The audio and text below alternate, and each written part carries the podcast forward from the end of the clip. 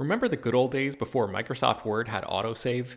You'd type up some important document and then your computer would freeze and you'd lose hours of work just because you forgot to hit save? Well, that's what it's like going online without ExpressVPN. Every time you're connected to an unencrypted network, whether it's in an airport, a hotel, a cafe, or anywhere, your online data is not secure. Any person on that same network who knows what they're doing can gain access to your personal data bank logins, credit card details, passwords, all the stuff you don't want people seeing. Unfortunately, hacking has become much easier than it used to be. People don't even have to be exceptionally skilled to do it, and there's a lot of money to be made by selling your information on the dark web. ExpressVPN stops hackers from stealing your data by creating a secure, encrypted tunnel between your device and the internet. It's incredibly easy to use. Once the app is running, you literally click one button to get protected. And it works on your phone, laptop, tablet, and more, so you can stay protected on the go. I've been using ExpressVPN for a little while now, and I can rest easy knowing my info is safe and secure. I've heard horror stories of people who've been hacked, and it sounds like a massive pain to try to get any resolution in the aftermath, so I am not interested in finding out what that process is like. Secure your online data today by visiting expressvpn.com slash slash film. That's E-X-P-R-E-S-S-V-P-N dot com slash slash film and you can get an extra three months free. ExpressVPN.com slash slash film.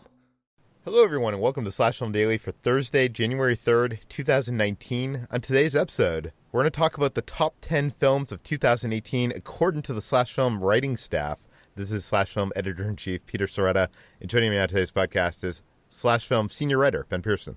Hey, what's going on? And writers, Hoai Tran Bui.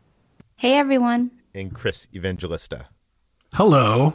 Uh, before we get to our, uh, the top 10 lists uh, from you guys, I wanted to first start off with um, what did you guys think of this year of movies? Do you think this was exceptional, uh, you know, good, but not, you know, great or lower than usually what we get? Let's start with Chris. You know, I've heard several people tell me they thought this was a bad year for movies, and I'm I'm generally surprised at that reaction because I think this was a very good year. I mean, this this year had some uh, incredibly diverse movies, and when I say diverse, I don't mean you know, I, I mean like in the sense that they're. You're not they're, saying they're movies very, with diversity. You're saying yeah, diversity. I'm saying they're so different. I mean, you, you know, there actually you know there were movies with diversity, but I'm saying there's such a an eclectic amount of films this year, like that. I don't know. I'm I'm you know, like I said, I've heard several people say oh, this is a weak year. And I really don't agree at all. I think this is a very strong year. Ben, do you have any thoughts? I strongly agree that this is a strong year. I loved this year in movies. There are so many that, and, and there are several movies that I haven't even seen yet that I'm really looking forward to to check out. But I'm I'm happy with my top ten as it stands right now. HJ, is this a strong year? I'm in the same boat as both Ben and Chris. Um, I don't really like to ascribe by the whole "is this a good year in movies? Is this a bad year in movies?" Uh, sort of discussions because I think that everyone has their own kind of movies that appeal to them specifically, and because this year has been so diverse in the kind of genres and the um, the type of stories that they tell, that this is a, a year that really can be great for anyone. Hmm. See, I don't want to take. Peter's any, the only one. I don't want to take any of your time because I'm going to have my time to talk on the editor's top ten. But I feel like I need to make this podcast interesting by providing an alternate uh, take on this, right? Like I need to, yeah, I I feel like I need to give you a sample of what I'm going to say on my top ten. Is that um I do feel like this movie uh, this year had a lot of good, very good movies, but uh you know, I just went on Letterboxd over the last week and I rated uh, the last 10 years of movies, like my top 15 of the last 10 year movies, uh, because I'm working on a project uh, that's coming up, and um, not because I'm insane. And and uh, I noticed on a lot of years I had many films that were five star movies, and by for me to give a movie five stars, it means it's like a near perfect movie that like I'm to be rewatching over and over again. And I feel like this year only had one. And I'm not to spoil which one that is, even though everybody probably listening at this point knows what movie it is. But uh, I feel like this movie this year had a lot of four star movies, but not a lot of five star movies. And there are years that there's like five five star movies in a year. It's like an ins- like insane years in the last ten years that like. So uh, I mean, does anybody feel that that like you know there's very good, but like nothing like are there movies this year that are, are going to be of your favorite of all time? Like if we give you like, Like, your will top they stand 50? the test of time or Yeah. something? Uh, I, I'd say yes. There are several films this year that I know years from now I'll, I'll still be thinking about them. I'll still want to revisit them. So I would say yes. Okay. Okay. like fa- Gotti. Yeah, don't spoil the list coming up. Uh, Uh, for this year's top 10, since we're doing it all together, all three of you guys, we're going to be doing it in a format that I, I I love this podcast called The Dice Tower. It's a board game podcast. We're kind of stealing their format. So let's start off with uh, number 10. Chris, what is your number 10? Uh, my number 10 is the same as Ben's number 8, which means I can't say what the title is based on these wacky rules we're doing. So you'll have to wait. Yeah, you'll have to wait. The, the, the tension is building. HT, what's your number 10? Uh, my number 10 is Minding the Gap. It's a documentary by Bing Liu, and it tells a story of three skateboarders, including Bing Liu, in um, this Rust Belt town in, in Illinois. And um, Bing Liu kind of goes back to his hometown and uh, combines footage that he shot in modern day with footage he shot 12 years ago to tell this really delicate tale of um, kind of coming of age and adolescence uh, in this forgotten Midwestern town, as well as the cycles of abuse and like economic angst that overshadow these young men's lives, including Liu himself. And uh, it's a really uh, wonderfully made um, slice of life uh, film that becomes this kind of meditation on modern day masculinity. My number 10 is A Quiet Place, John Krasinski's horror movie that came out early in 2018, but that's a film that stuck with me throughout the whole year. It has a really high concept premise. Uh, and I think he did a terrific job with this movie. I think he, as the co writer, director, and star, I mean, he was a triple threat in this one. I thought his performance was really solid. Uh, Emily Blunt, who is his real life wife, plays his wife in the movie, and she's incredible as always. And even Millicent Simmonds and Noah Jupe, the kid actors in the movie, were really good. And I normally cannot stand child actors. That's, I think, one of my biggest flaws as a movie watcher. So, um, yeah, all of this came together in a really, really great way for me. I enjoyed this movie, and especially the way that it played with sound and sort of weaponized one of the film medium's major elements, and I thought that was done uh, exceptionally well. Yeah, and both with HT's pick Minding the Gap and Ben's pick of A Quiet Place, there's no crossover later on the list. But when we come to our number nine, there's a lot of crossover. So, Chris, what's your number nine? Uh, my number nine is Ben's number six. And when you hear what it is, your head will literally fall off your body. HT, what is your number nine? My number nine is Ben's number eight. See if you can spot it. Nice. These are almost as good as uh, Jacob's jokes from the book. Uh, ben, what is your number nine? Uh, my number nine is Chris's number one. So I'm just going to pour some Pepto Bismol into my drink over here, and uh, we'll wait until we get around to that one. Okay, uh, let's get to number eight. HT, what is your number eight? My number eight is Burning. So, Burning is a film by Lee Chang Dong, and it's a psycho- psychological drama that um, adapts Haruki Murakami's short story Barn Burning, um, and adapts it to a South Korean film about a young working class man who becomes obsessed with this former childhood neighbor of his who he doesn't remember at first. Um, but after she leaves for Africa and returns in the arms of a suave rich stranger played by a chilling Steven Yeun, he his obsession with both of them grows until he's left in like this paranoid descent into madness, uh, especially after uh, Steven Yeun's character Ben reveals that he burns down greenhouses in his spare time. This is a haunting and really unnerving portrait of obsession, class hostility. It reminds me a lot of um, Vertigo. I I would even go as far to call it Vertigo for the modern age because it has that same sort of uh, interplay of um, sex and uh, paranoia and everything. And uh, I quite like how it adapts this Haruki Murakami story to the big screen, which I feel like he is a very difficult author to bring to that kind of um, medium because he has this.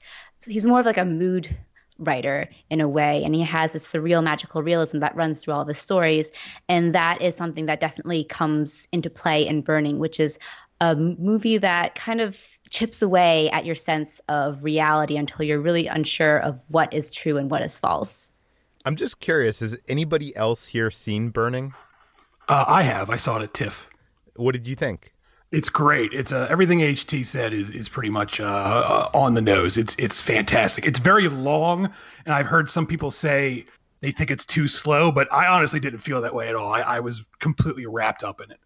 Yeah, I feel like this is a film that's on a lot of the top ten lists, but it's it's a film that I, I would assume ninety percent of our listeners have not seen, and it's it's one that I was hoping to get to before, you know, I made my top ten list. I still have a chance There's still a chance. Uh, Chris, what is your number eight? Uh, my number eight is the same as HT's number three because she has very good taste. You could say she's my favorite with a U. uh, Thanks, Chris. ben, what is your number eight? My number eight is Blindspotting, which uh, I love this movie. I saw it at Sundance last year. It's directed by Carlos Lopez Estrada, and it stars David Diggs and Rafael Casal as two guys in Oakland who are um, dealing with gentrification in the city. And David Diggs plays a guy who is uh, almost done with his probation. He only has a, f- a couple more days left, but Casal, his best friend, is sort of this uh, whirlwind temper. I, I, mean, he's he's a guy who he's like the prototypical example of a guy who um, always messes situations up, and he's a he's that best friend that you just can't shake, but always gets you into trouble.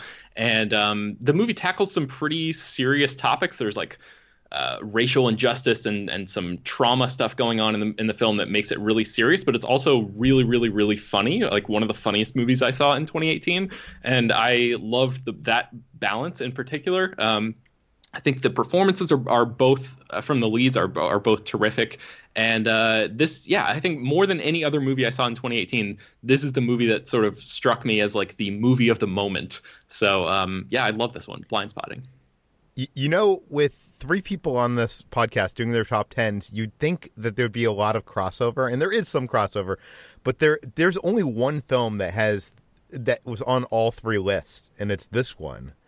So, HT, this was your number nine.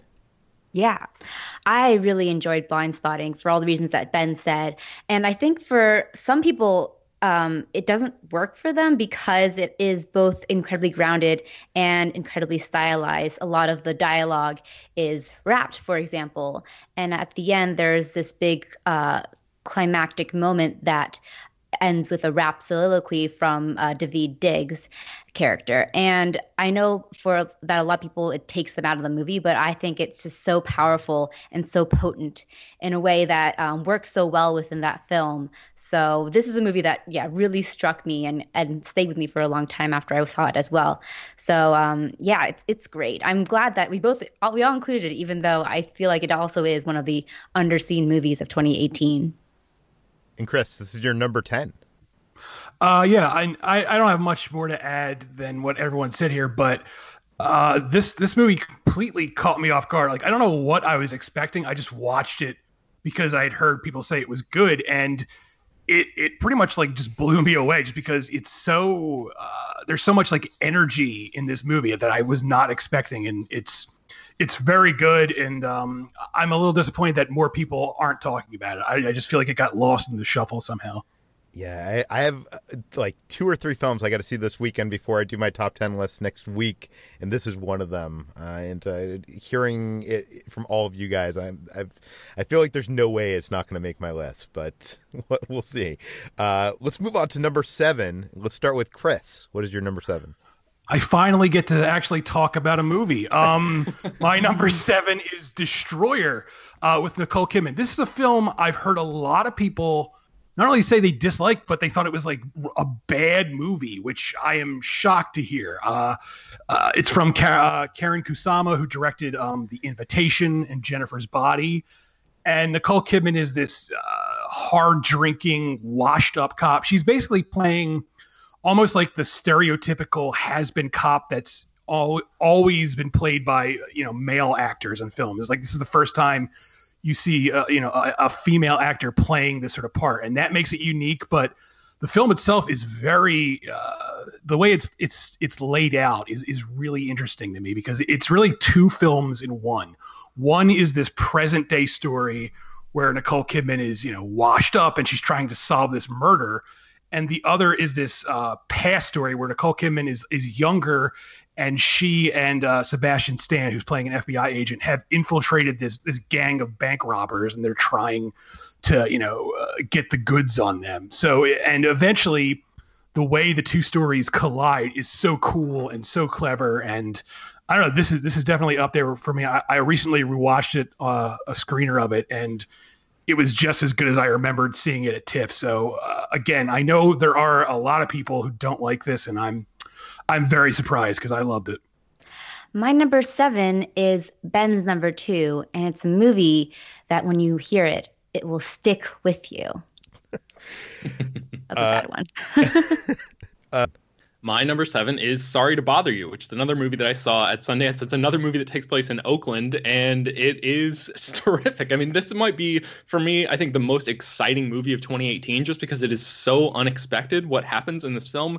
Um, Lakeith Stanfield plays a telemarketer who discovers that he has the power to use a white voice and completely transform the way that he sounds. And it's like I, I, know HT is a big fan of magical realism. I feel like this movie has a lot of that, and it is. Uh, I mean, it has terrific actors. I mean, Tessa Thompson is in this. Uh, Terry Crews is in this. Patton Oswalt is doing a voice. I mean, there the list goes on. The the cast in this movie is insane, and it's Boots Riley's uh, directorial debut. He's a musician, activist, filmmaker who just really came out of the gate firing on all cylinders with this movie. It's a little shaggy at times, but I feel like it has so much to say um, just about uh, society and culture and um, appropriation and all sorts of huge ideas that the passion um, sort of outweighs any uh, I guess structural flaws or any of that shagginess that other people might have seen in this movie. I, I really like this one a lot.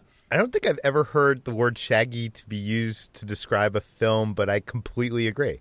And uh, I, and why HT? Why why do you not love the magical realism of Sorry to Bother You? I, I didn't say that. no, I just said I said she likes magical realism in general, know, and this know, movie has a lot of that. I know, I know. I do. I did like the magical realism of Sorry to Bother You a lot.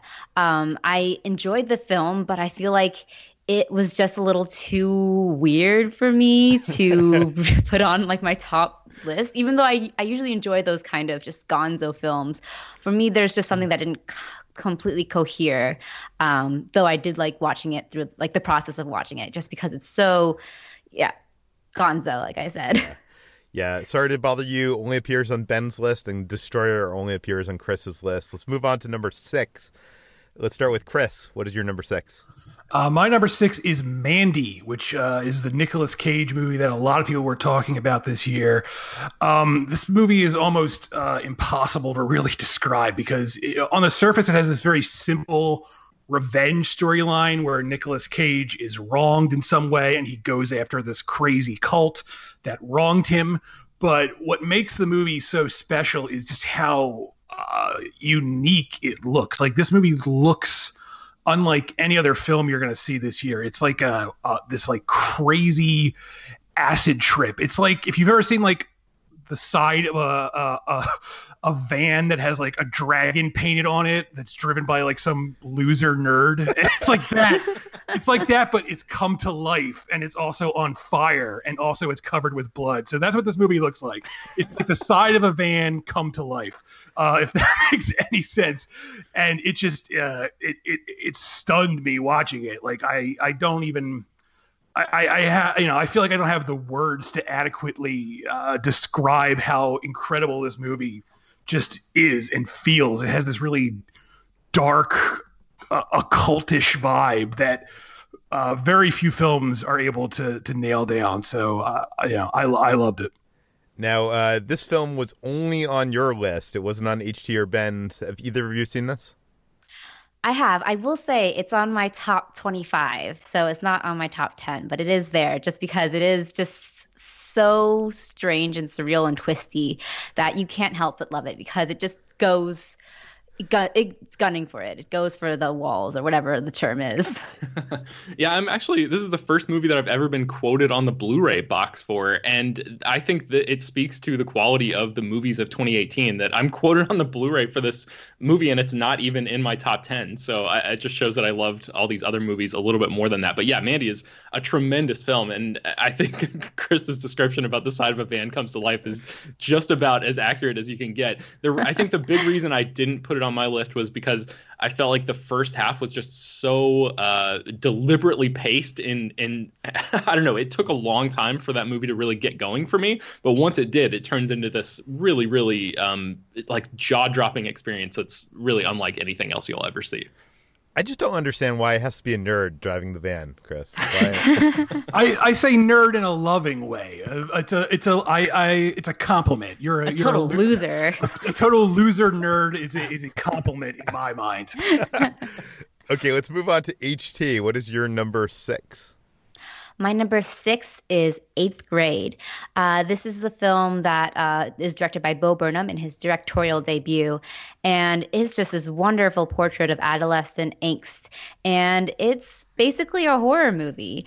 Um, it's one of the hardest movies I watched this year because it's just so horrifyingly real and authentic. Um, it's a movie that it chronicles the trials of 13 um, year old Kayla, played by Elsie Fisher, who is an awkward eighth grader uh, going through the final week of eighth grade. And she's struggling with anxiety and the pressures of social media.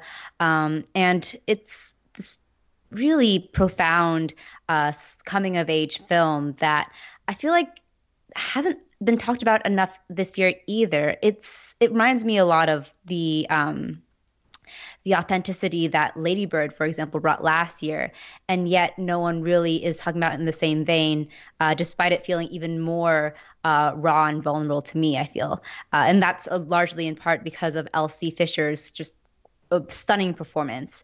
Uh, she's so vulnerable and uh, and great in this role. And um, I think it's a really uh, profound, uh, universal coming of age story. Yeah, I feel like people need to see this film. I'm surprised that no one else on this podcast had this film in their top 10. Uh, and Chris hasn't seen it, I know, because he doesn't want to relive that experience. Yeah, I, I have avoided seeing it. I saw it and liked it. I just didn't like it enough for it to jump that high up the anxiety I felt sitting in that seat watching that movie. And you say it's basically a horror movie. It isn't a horror movie, but like it's, I guess it is. It's horrific in ways. Mm-hmm. It's uh yeah, it, it really has you squirming in your seat, and uh I don't know. I, I feel like we're probably selling it too harshly in in those terms. It is a coming of age, uh, mm-hmm. you know, yeah, film. So uh, let's move on to number six for Ben. Uh, my number six is an actual horror film, Hereditary. Uh, this movie is deeply unsettling and really uh, crisply crafted and super scary. I am not a huge horror movie guy, but I love this movie. Toni Collette delivers uh, like an, a career best, unbelievably good performance. I am shocked that people are are not talking about her in the same way that they're talking about Olivia Colman and some of the other actors or actresses uh, in terms of like end of the year awards consideration because I honestly feel like she gave maybe the performance of the year in 2018. She was incredible as this mother who her family begins to fall apart after the death of her own mother, and uh, things get supernatural and weird from there. And um, there are really, really incredible, unforgettable moments in this movie, and just the tension and the way that uh, Ari Aster, the uh, first-time director, was able to uh, craft and really just sort of like turn that uh, turn that wrench, you know, and crank it as the movie went on to a, climax that is. It reminded me a little bit of Kill List, which is a 2011 movie that, that probably not a lot of listeners have seen, but it's another movie that really, um, I guess, brought out that same sense of dread that Hereditary did for me. So I would recommend both of those. But yes, Hereditary is my number six. And Chris had this on his list at number nine. Chris, you also liked Hereditary. Yeah, I loved it. Um, uh, I agree with pretty much everything Ben said, and I also want to second the fact that I can't believe Toni Collette isn't like the front runner for a Best Actress nomination. Like, I don't know if A24 just isn't campaigning her for some reason or what, or but you know because it's a horror movie, the Academy doesn't care. I, I really don't know, but she really should be at like the top of the list because her performance in this is is incredible. Yeah, I, th- I think it's probably for both of the reasons you listed there. Let's move on to our number five. Chris, what is your number five? Uh, my number five is Ben's number one. Um, something about a bear. All right, Ben, what is your number five? My number five is Mission Impossible Fallout, which, in my mind, is the ideal version of blockbuster summer tentpole entertainment. It is just uh, a tremendous action movie, um, a ton of fun, and sort of a miracle of a movie. It's the sixth installment in a franchise that somehow is just as good, if not better, than a lot of the entries that came before it, which is like really, really rare in franchise filmmaking. And uh, Chris McQuarrie, man, that guy is just a straight up genius. Like, if you listen to how this movie was put together and how he created this film, it seems to go against every good idea that you've ever heard that filmmakers, you know, like like every approach that he took seems like the wrong way to do it, but somehow he managed to not only make this movie, which is just like a miracle in and of itself, but make it a terrific, super fun, uh, you know, tent pole or uh, uh, set piece filled uh, like jaw dropper of an action movie, and I, I just I loved every minute of it.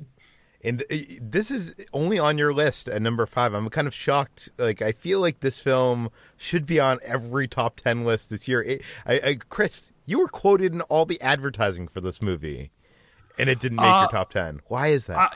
yeah, I mean, I loved it. It's it's in like my top like 30 of the year, but I think it's it's pretty much the same reason Ben said for Mandy, where you know I had so many films I loved this year that it just couldn't quite quite you know crack that top ten. But I you know it's it is one of my favorite movies of the year, I, and it's incredibly entertaining. So uh, yeah, I love it. It just it just couldn't quite get in there because I I think I like all these other movies more. Did you say it didn't make your top thirty or was in your top thirty? It was in my top thirty. Okay. It's also in my top 20. So don't worry, we still love this movie, Peter. Yeah, I just feel like a lot of people, critics when they're making these top 10 lists, and I think it's less of a problem with the slash film uh, lists here, so I'm not criticizing you guys, but and it's also a problem obviously with the Academy and stuff is they tend to reward films that are you know of more substance than you know blockbusters even when There's the blockbuster genre genre snobbery going yeah, on yeah yeah um and obviously looking at your your guys list this is not happening here. But uh ht what is your number five? Uh my number five is chris's number two. Um don't roam far. Uh okay. Uh number four uh, Ben, what is your number four? My number four is Searching, which is a movie that I think I may have talked about more than anyone outside of the actual filmmaking team behind oh, that movie. I don't know. I don't know if I've ever heard you talk about it, Ben. I think that might um, actually be a fact. it point. might be. I don't know. I, I, guess I'm guessing if you've listened to this podcast, if you've listened this far, you know that I love this movie. This uh, film stars John Cho. It is. It takes place entirely across computer screens. Uh, at this point, I can just say blah blah blah, and you can fill in the reasons that I love it because everybody listening knows why. Um, yeah, but Anish- g- g- give us the pitch because there's probably I, I would guarantee just like um what movie I said earlier, but I said like some oh uh Burning. I'm betting, you know, 95% of our audience have has not even watched Searching. Like why should they watch it? Okay, so I have not seen uh, the Unfriended movies, which I know also take place on computer screens. But from what I understand, searching is different and better in that the camera actually moves around. It's not just a locked off screen where you're looking at a Skype window for the whole movie. And I feel like that might be something that that could potentially turn people off if they think that that's what this movie is. This film is way more innovative than that. It has a lot going on. Uh, the intro of this movie, I think, it contains one of the the best movie moments of this year, which is the sort of uh, it, it's it reminds me a lot of Pixar's Up. There is a, a very self-contained um, I don't know, like a prologue to the movie almost that uh, is super emotional and it contains like very little uh, actual dialogue. It all takes place again across computer screens, and it's um, yeah, it, it's memorable, you know, as a piece unto itself. But as for the movie at large, John Cho is a leading man, and he proved it in this movie. He is is really great as this father who is uh, on a, a desperate search to find his missing teenage daughter, and he looks through all of her tech to try to f- track her down and figure out where she is and whether she's been caught up in this mystery and, and a scandal and all sorts of crazy stuff. Uh, the script for this movie is really, really excellent. It's a detective story, but just told in a modern uh, construct, a modern way, and I think, uh, yeah, I think it's it's one of the best written movies of the year and one of the best executed movies of 2018. Just because there were so many ways that this could have gone wrong, but uh, Aneesh Chaganty, who's the the writer director, um, really made it look easy. So I, I love this film. Did either of you see, see Searching? I'm assuming both of you saw this film, right? Yes. Yeah, I saw it. W- why was it not in your top ten? Uh, I really liked it. I think it has some problems. Like I think Debra Messing's performance is really bad, and that I think kind of ruined. Like she, uh, you know, John Cho, he he nails it. He he seems very believable. Debra Messing always seems like she's like performing here, and it and I mean part of that actually works with her character, which I guess is sort of a spoiler. Sorry, but it I, her performance is just too clunky for me to give it you know, to have it be on my favorite of the year list. But I, I did really like it. Yeah, I think it was in my top 20, but I agree uh, also about Debra Messing. I found her kind of wooden. It didn't detract too much from the movie for me, but it made it made it not a perfect movie. Interesting. Uh, Chris, what is your number four? My number four. Chris, why, why, are your choices on your top 10 higher on someone else's list? I don't know. I don't know. My number four is Ben's number three. Uh, we, we, we, we, could meet him on Beale Street to talk about it later. yes. Good. what Peter said.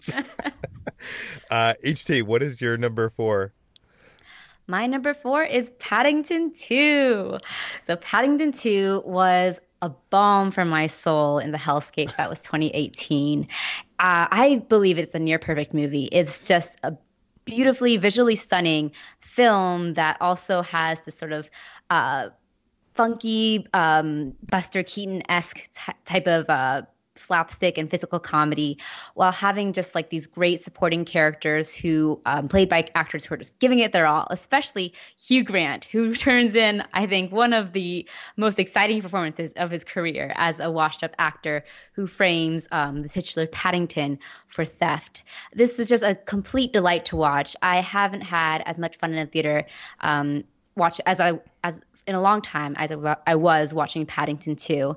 And um, it's just I think the distillation of pure joy um, for in a movie. So I think, um, and it transcends whatever people think of or like whatever however people brush off family films. It's zippy, it's fun, it's uh, quirky in the best way, and I completely love it. It has gone down since um, the halfway point. It's it used to be my number two, but it's still up there, and it's still one of my favorite movies of the year. Yeah, we did uh, halfway point uh, lists on the podcast and on the site, which uh, I'll link in the show notes that people can go back to if they if they want to catch some of the ones that fell off and see see how that went. I'm I'm very. Uh, this is a movie that is strange to me because I feel like every critic loved this movie. It, it got the praise that like I feel like Pixar in its you know height got and yet I don't feel like it's getting the love on the top 10 list at the end of the year. Like, why do you think that is? I don't know. It did come out really early in the year.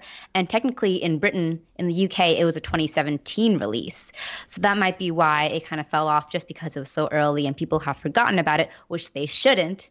Um, but I wonder if it is because it's a family film and people tend to uh, undervalue those compared to the big um, prestige pieces that come out later in the year. Let's move on to our number three. Let's now meet Ben, who is live from Beale Street. yes, uh, my number three is Roma. No, it's uh, it's if Beale Street could talk. Obviously, uh, this is Barry Jenkins' uh, new movie. This film is really, really tremendous. It is uh, Barry Jenkins is one of those guys that is able to um, depict sensuality on screen arguably better than any other American filmmaker. He is somebody who is not afraid to put his camera really up close to in front, you know, right there with his actors, and it it sort of engenders this. Um, extra level of empathy and, and connection to his characters that really, really works especially well in this film. Stephan James and KiKi Layne are the lead actors in this film. Uh, it's a period piece where the two of them are living in um, in New York and trying to basically just make it in the 1970s and uh, something happens. I'm not going to give away what it is, I guess, for people who who haven't had a chance to see it yet. But uh, this film is it's really really tremendous. I think personally that it has the best score of the year. Nicholas Britell's score is just I mean, it is emotional and devastating and haunting and triumphant all at the same time. And uh, man, I, I, really love this movie. And Chris, I know that it was it's very close on this list to your number. Uh, it was number three for me, number four for you. So you obviously have a very fond spot for it in your heart as well. Yeah, yeah, pretty much everything you said. I, I agree with. This movie is so uh, emotional, and just the way, you know, those, you know, those glances where Barry Jenkins as the characters look directly into the camera. Um, that's something you know he, he's he's picking up for from Jonathan Demme. Jonathan Demme used to do that in all of his movies, but it, it's so um, startling when you see it. Even if you know, even if you've seen it in movies before, it just it, it catches you completely off guard because it's so intimate and it's so unexpected. And uh, like you said, the, the the soundtrack for this movie is is just wonderful. It's just it, it makes me swoon. It's so lovely. Mm-hmm. And and I also just want to give a quick shout out to Regina King and Brian Tyree Henry, who both play kind of small supporting roles in this. Uh, Brian Tyree Henry a little bit smaller than Regina King, but both are just like those are knockout performances for actors who aren't leads in a movie. Okay, let's uh move on to uh eight, or Chris's number three. Yes. Oh my god. I, I, I, am not sure what I love more about this, like your disdain for the how we're doing this, or the I don't know. Uh, my number three is not really here because it's HT's number two. nice. That was a good one. Thank uh, you. HT, what is your number three? My number three is The Favorite. So, this is the new film by Yorgos Lanthimos, and it's this pitch black and nasty and really catty uh, period drama that uh, chronicles the late years of Queen Anne's sort of anarchic reign uh, as she hosts duck races and builds palaces as war rages with France. So, this uh, tells a story of her sort of twisted love triangle with her close friend Lady Sarah, played by Rachel Weisz, and a newly arrived servant Abigail, played by Emma Stone. Oh, I forgot to say that Queen Anne is played by Olivia Colman, who is also excellent. But this is just a three tiered performance from all of them. Um, they uh, have this uh, great, uh, vicious, and delirious uh, dance of schemes between all three of them as Abigail and Sarah vie for the queen's favor. And um, it's a, a period film that sort of straddles the line between historical melodrama and satire.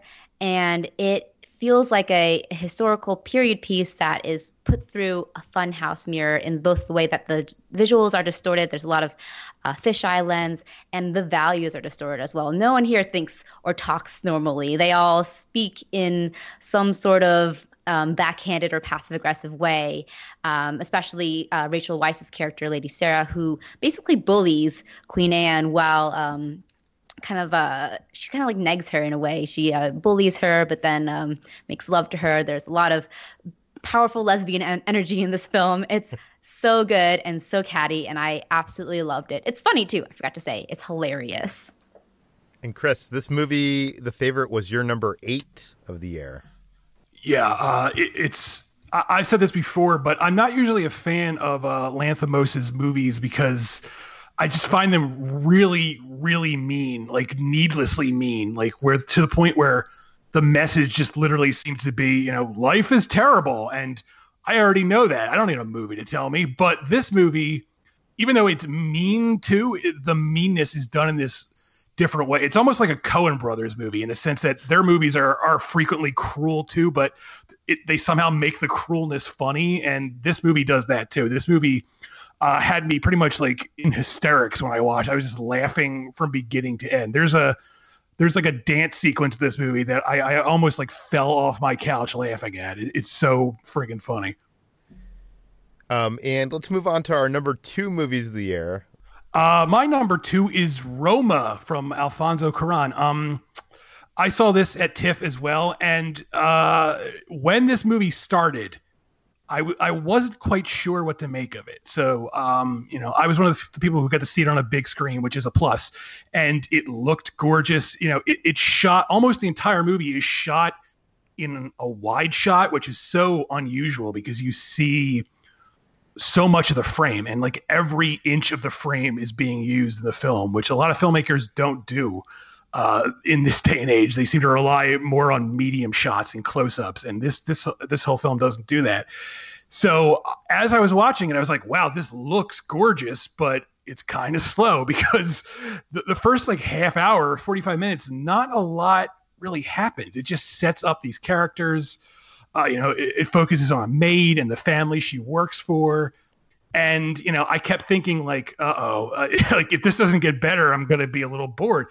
And then it very slowly starts to change into something else. And then there's this this really shocking event that uh, because the whole movie up until this point is is sort of quiet and toned down it, it it feels extra shocking. And at that point i was like oh my god this this movie is is uh, not what I was expecting, and it's pretty amazing. And from then on out, I was just hooked. And by the end of this movie, uh, I and everyone else in the theater was just like sobbing uncontrollably. Like all you could hear when the credits were rolling was just this this wall to wall sound of like people just crying, and it, it, it was an incredible, uh, transcendent experience for me. So um, I, I love this, and you know. I, know some people say like you have to see this in the theater, but honestly, if you watch this on a TV, you'll be fine too. Just just see this movie. It's on Netflix right now.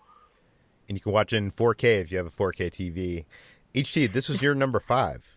Yeah, I agree with everything uh, Chris said. This is a beautiful, sprawling, and yet really intimate movie that does take a little bit of time to get started, but then towards the end, it just kind of hits you with this wave of emotion uh, in a way that like you won't recover from. so it's it's really beautiful film and it's very it feels very personal too because Alfonso Cuarón did base it off of um, his own childhood growing up in 1970s Mexico and it has that kind of timeless feel to it. Ben, why was Roma not on your list? Um, I don't know. I don't have a good defense for why this movie didn't make it. I think maybe because I watched it at home. Maybe if I would have watched it in the theater, it might have had uh like i thought pretty much like as as chris and ht were talking i was like yes i agree with all of these points but for some reason it wasn't on my list. So i don't know i guess it just um it didn't connect with me as profoundly as it did for them and uh it's it's very good. It's it's yeah, I agree with everything, and I, I, certainly can't blame anybody for having this movie uh, very high up on their list because it's a it's a, an incredible achievement both on a technical level and on a personal level. As they both mentioned, it really just sort of hits you, um, especially in that home stretch. But yeah, it just didn't make it for me. Let's talk about your number two movie of the year.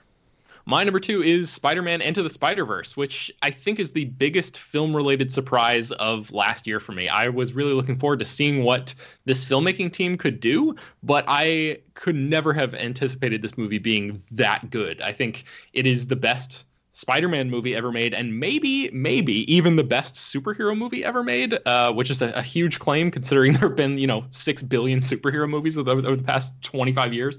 Um, but I think you know, obviously it looks incredible, but the just the look of it, if there was nothing to back that up, it would just be sort of an empty style exercise. But I think the script is so good. It is hilarious, it's creative, it's inspiring, it is uh, joyous. It's it's really like it gives you everything or gives me everything that I want in sort of a a piece of pop art entertainment. Um, it has characters that I genuinely care about. It has incredible action sequences. It is about a lot of things like identity and and sort of th- specifically the types of myth making stories that we tell and how those stories are no longer just about um, white guys, which is kind of incredible. Um, yeah, I, I, think this movie is uh, is easily one of the best films of the year and a huge, huge surprise for me. And Spider-Man Into the Spider-Verse was HT's number seven. Yeah, I agree with Ben. It's just a, a stunning feat of animation and also a really heartwarming story that gets to the core of what a Spider-Man movie and any superhero movie should be about, um, which is just um, the characters, and it never feels crowded either, um, which is something that was really astonishing to me. It was always about Miles Morales' story, and I love Miles a lot. I wanted to, like, I think Peter was talking about this earlier. I wanted to spend more time with him and see more of his his uh, world.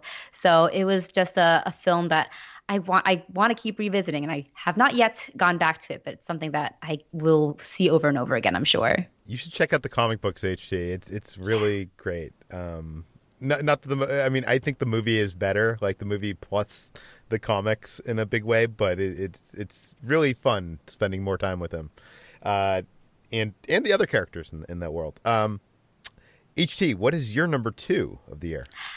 My number two is You Were Never Really Here.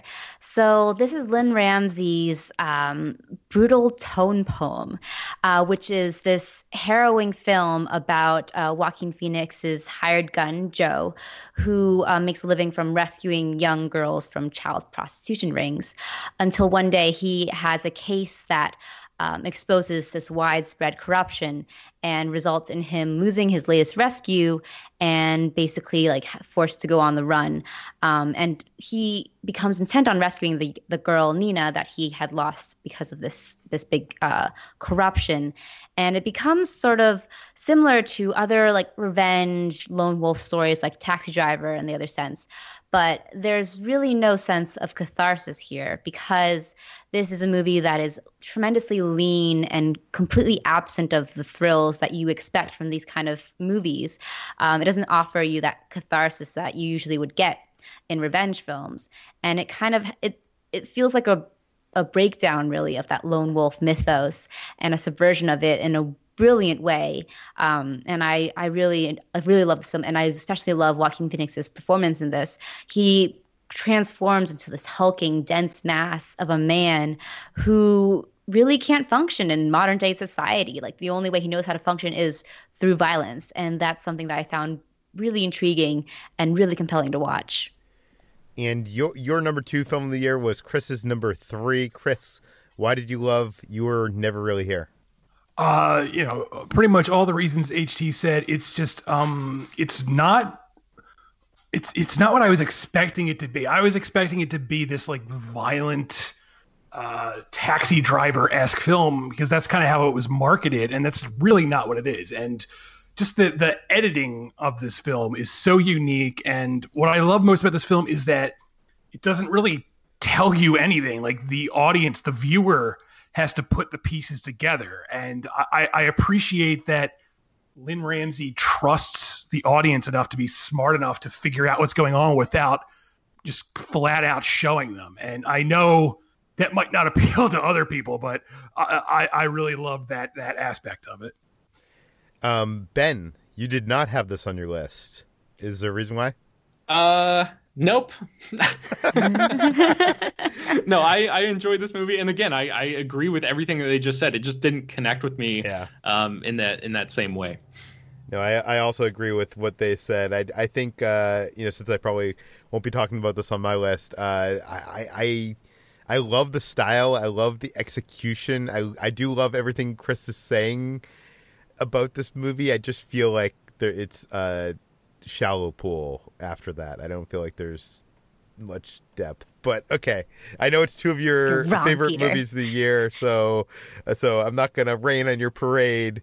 Uh, let's move on to our number one films of the year. let's start with Chris. What is your number one film of 2018?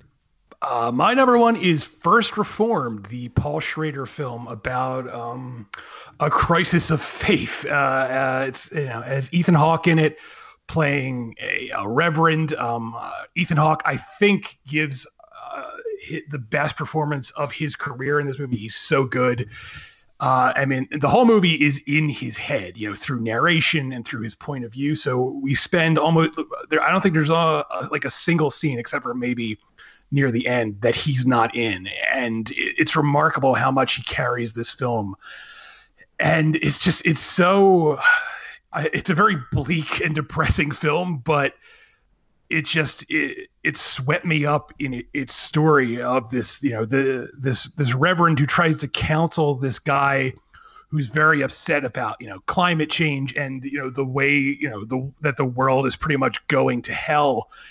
And by talking to this guy it's almost like this guy's outlook on the world is like uh, a disease that Ethan Hawke catches and he starts feeling the same way this guy did and he starts having this sort of breakdown where uh, he's acknowledging that human beings have destroyed god's creation being you know the world. And uh, that's a terrible thought to have. And, it, and it, the whole movie is just about him dealing with that crisis of faith and how he's going to react to it. And it culminates in this this final scene that is so incredible. Um, it's probably my favorite scene of the year, and I won't give it away because if you haven't seen it yet, the the less you know about the final scene, the more amazing it is when you see it. This one was my number nine, and I loved this movie. Just like uh, Chris, I mean, I think that conversation that Ethan Hawke's character has with the environmentalist about climate change and whether or not it's responsible to bring a child into the world was just so effective and affecting. I mean, that's like, I feel like that's a conversation that a lot of people actually had last year amid all of the chaos and, and insanity of what was going on in the world last year. Um, man, this movie, I mean, it just it really sort of uh, crystallized all of those like the collective the nation's collective um, thoughts i thought i thought it, it, was sort of like just like blindspotting i thought it was a really really it, it was a strong contender for a movie of the moment because of the way that it sort of tapped into um, these like uh, dormant thoughts that were just below the surface for a lot of people okay let's move on to ht's number one film of 2018 what is it uh, my number one film is Shoplifters, directed by Koreeda Hirokazu. I'm sorry. Um, so this is a film that um, deservedly won the Palme d'Or at, at Cannes last year, and it follows this sort of pseudo family unit who lives together in this crowded house owned by this aging elderly woman who basically pays for them by through her late husband's pension. And uh, they're a motley crew that kind of make living off of this pension as well as menial labor, menial labor, and uh, subsidize the rest by shoplifting, which becomes this sort of fun ritual between the the father figure Osamu and this young boy um, Shota. And they one day on the way back from a particularly good shoplifting haul run into a young girl who was left outside in the cold on her parents' patio. And uh, concerned for her safety, they take her home and basically like fold her into their strange family unit. Um, it's this really tender, really beautifully, deeply felt portrait of um, of life and the many te- textures of life. And while it's it's an like it's about this family that lives on the margins in sort of abject poverty, it's delivered with this really poignant emotional weight that um, at first you don't quite notice, but then it gradually overwhelms you at the end.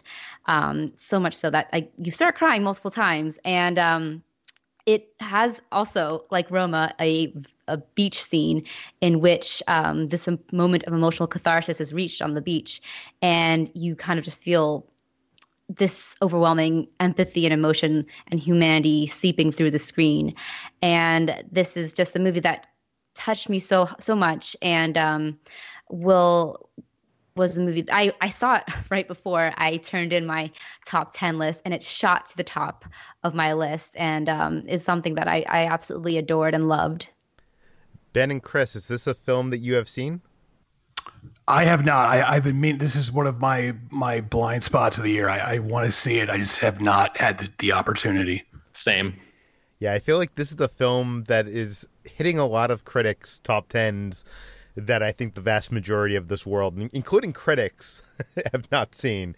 Uh, I think this and Burning. I, I think there's um, some you know crossover there that just uh, American audiences just haven't had a chance to see it. Uh, ben, let's move on to your top ten or top one movie of 2018. What is it? My number one is Annihilation, which is Alex Garland's adaptation of Jeff VanderMeer's book. And uh, I think no other movie really affected me in the same way that Annihilation did last year it is more of like an experiential thing than like a traditional narrative. I think Garland is way more interested in how this movie makes you feel. I also saw 2001: A Space Odyssey for the first time last year, and I talked about that on the podcast. and And this movie sort of reminds me of that in that it's it's sort of going for this really like primal metaphysical connection with an audience instead of necessarily just a, a traditional uh, linear story or anything. And um, the narrative is interesting. It's it's about a group of women who head into what is called the Shimmer, which is this mysterious alien bubble that is slowly like building out and threatening to eat the entire world. Uh, but the all of the little moments, you know, the the disturbing little things about the like the the bear that screams with a human voice, and these really quietly beautiful moments in there, and this really really incredible climax that takes place in this lighthouse. Um, all of this sort of just combines to be the type of like super confident and really bold filmmaking that we do not see in modern studio movies and this was released by paramount in the us and then the studio ended up just like uh, i think brushing it off to netflix uh, internationally so a lot of people still haven't had ch- the chance to see this one but um, man it, it is a, a powerful moving experience and i think I know this is also on Chris's list, and I think Chris wrote like what I consider to be like the definitive piece on Annihilation, um, uh, his read about how the movie is about depression. But uh, Chris, I want to hear you talk about this one too. Uh, yeah, uh, thank you for saying that. I, I, wrote a very, very long. I think it was like a million words. I don't know. I don't remember the count. It was very long. and yeah, this movie, this is a movie a lot of people di- either didn't see or didn't I don't want to say didn't understand, just that they didn't really connect with it because it's a very challenging movie. It's not your typical modern sci-fi film, which, you know, a lot of modern sci-fi, it tries to be escapist, it tries to be fun, and that's great. There's nothing wrong with that. But this is very dark, um, uh, challenging, serious sci-fi that's asking that's asking questions that it doesn't actually have answers for. And I, I know that drives some people crazy. People don't like ambiguity, but I personally, if it's done right, I, I, I love that in a film. I love coming away with questions because it makes me want to, you know, talk about the movie more. It makes me want to think about the movie more. And this film does that uh, so well. And I, I do wish more people had seen it, but I, I feel like this is going to be one of those films like five, ten years from now people are going to look back and be like, oh, that is like a stone cold masterpiece, and everyone was wrong. Like, I, I do feel like that's going to happen with this film eventually. It's funny you saying that because this is not your top one film of the year. This is your number five, and you thought this is going to be considered a masterpiece in five years. Yeah, like I said, it was a good year. I like yeah. all these movies I loved so much. Like if I could do ties, I would probably have some ties on this list where like two films were at number two and so on like that. But that would be silly, so I didn't do that. um, you know, we should talk about now. I was going to do this before, but it's better to do it after the fact. Of what movies you guys haven't seen this year. Uh, you know, caveats to to your list. Um, let's start with HT. What, what what films have you yet to see? So like, just so people don't send us angry emails being like, "Why didn't HT like this movie?" I already have a comment, I think, of someone saying I should include If Beale Street Could Talk. And I wish I could too, because I have not yet seen it. I'm still very upset that I wasn't able to watch it in time before I finalize my list. Because I feel like it's a movie that I would absolutely connect with and adore. So that's one that I haven't been able to see and that I was sad to miss. Um, another one is um, Chloe Zhao's The Rider, which is on um, Amazon for rent, which I know like I have no excuse. I just didn't find the time to watch it, and that's one I've I've heard a lot of good praise for, and which I feel like I would enjoy as well. So I think those are my top ones. Um, I think, yeah, there's a few I haven't seen. I haven't seen BlacKkKlansman. I haven't seen Widows. Um, I haven't seen um, Can You Ever Forgive Me, which I've heard surprisingly good things about as well.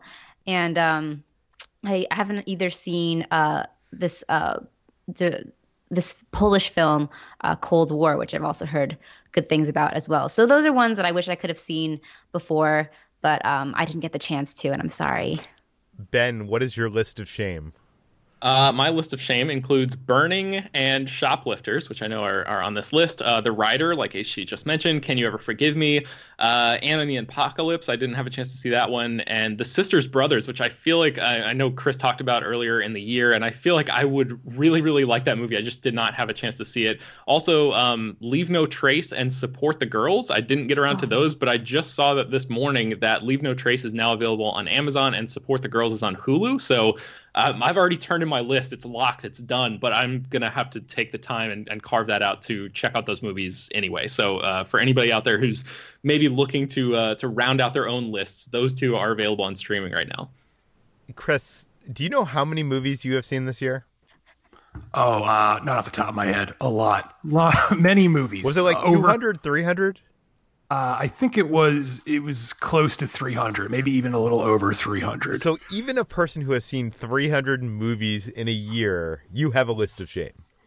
Uh, yeah. Um, the films I, I wish I'd be able to catch have already been mentioned. Um, one was Shoplifters, which we talked about, and the other was Cold War, which HT mentioned, which I, I hear is really good. And I actually have a screener of it, and I just have not – had the chance to get around to watching it. I maybe this weekend I will, even though my list is already in. But uh, those are really the the two big ones I wish I had seen. Other than that, I don't have too many regrets. Like there are other films this year I haven't seen that I'll eventually catch up on, but they're not like uh, I'm not like oh I wish I had seen that in time. Yeah. Um, do you guys want to do honorable mentions? Like I feel like doing a top ten is so hard because you leave so much on you know I guess the cutting room floor. Um, HT, what are like some of like you know just quickly films that like from you know 11 to 15 or something like that that didn't qu- just missed your list by that much um, so my 11 through 15 is Leave No Trace, uh, which uh, is a really quiet drama that I absolutely loved. Uh, Mirai, uh, the anime by Mamoru Hosoda. Happy as Lazzaro, which uh, again the magical realism theme. Um, and then First Reformed, and lastly Black Panther. Uh, Black Panther is also on my honorable mentions. Paddington 2 is there. Uh, Destroyer is there. And then uh, two movies that we haven't talked about yet today Free Solo, which is a documentary about uh, rock climbing uh, the El Capitan uh, wall in Yosemite National Park without any ropes. That movie is insane. it's a, that movie is, I think, in theaters still. And then Lizzie, which is one that I saw at Sundance and really, really liked that stars uh, Chloe Sevigny and um, Kristen Stewart um, about the Lizzie Borden murders. And I'm not sure if that one's available streaming or on Blu-ray or DVD or anything like that. But uh, but yeah, those are the the 11 through 15 for me. Uh, my number 11 is Burning, which we've talked about. Uh, my number 12 is Widows, which is another one of those movies that a lot of people don't like, and uh, I think they're crazy because I love it. Uh, number 13 is Can You Ever Forgive Me, which is a, a, really good movie that proves Melissa McCarthy should stop working with her husband and work with other people because she's great in other people's movies. Uh, number nine is Hereditary, and uh, oh, no, I'm sorry. Number fourteen is Vice, and number fifteen is uh, Suspiria, the Suspiria remake, and uh, Vice. Obviously, is another of those films that a lot of people hated this year. Some people have even called it the worst movie of the year, but I it worked for me. I, I acknowledge that it's very unsubtle, but I feel like that sort of works with this this what the what the film is trying to be. Okay, I think that brings us to the end of today's episodes or today's episode. Uh, you can find more of all of our work at slashfilm.com, and uh, you can find uh, some of the th- the articles we mentioned linked in the show notes. This podcast, Slash Daily, is published every weekday on iTunes, Google Play, Overcast, Spotify, all the popular podcast apps. Please feel free to send us your feedback, questions, comments, concerns to peter at slashfilm.com. And please go over to our iTunes page, give us a five star review, tell your friends, spread the word, and we'll see you tomorrow.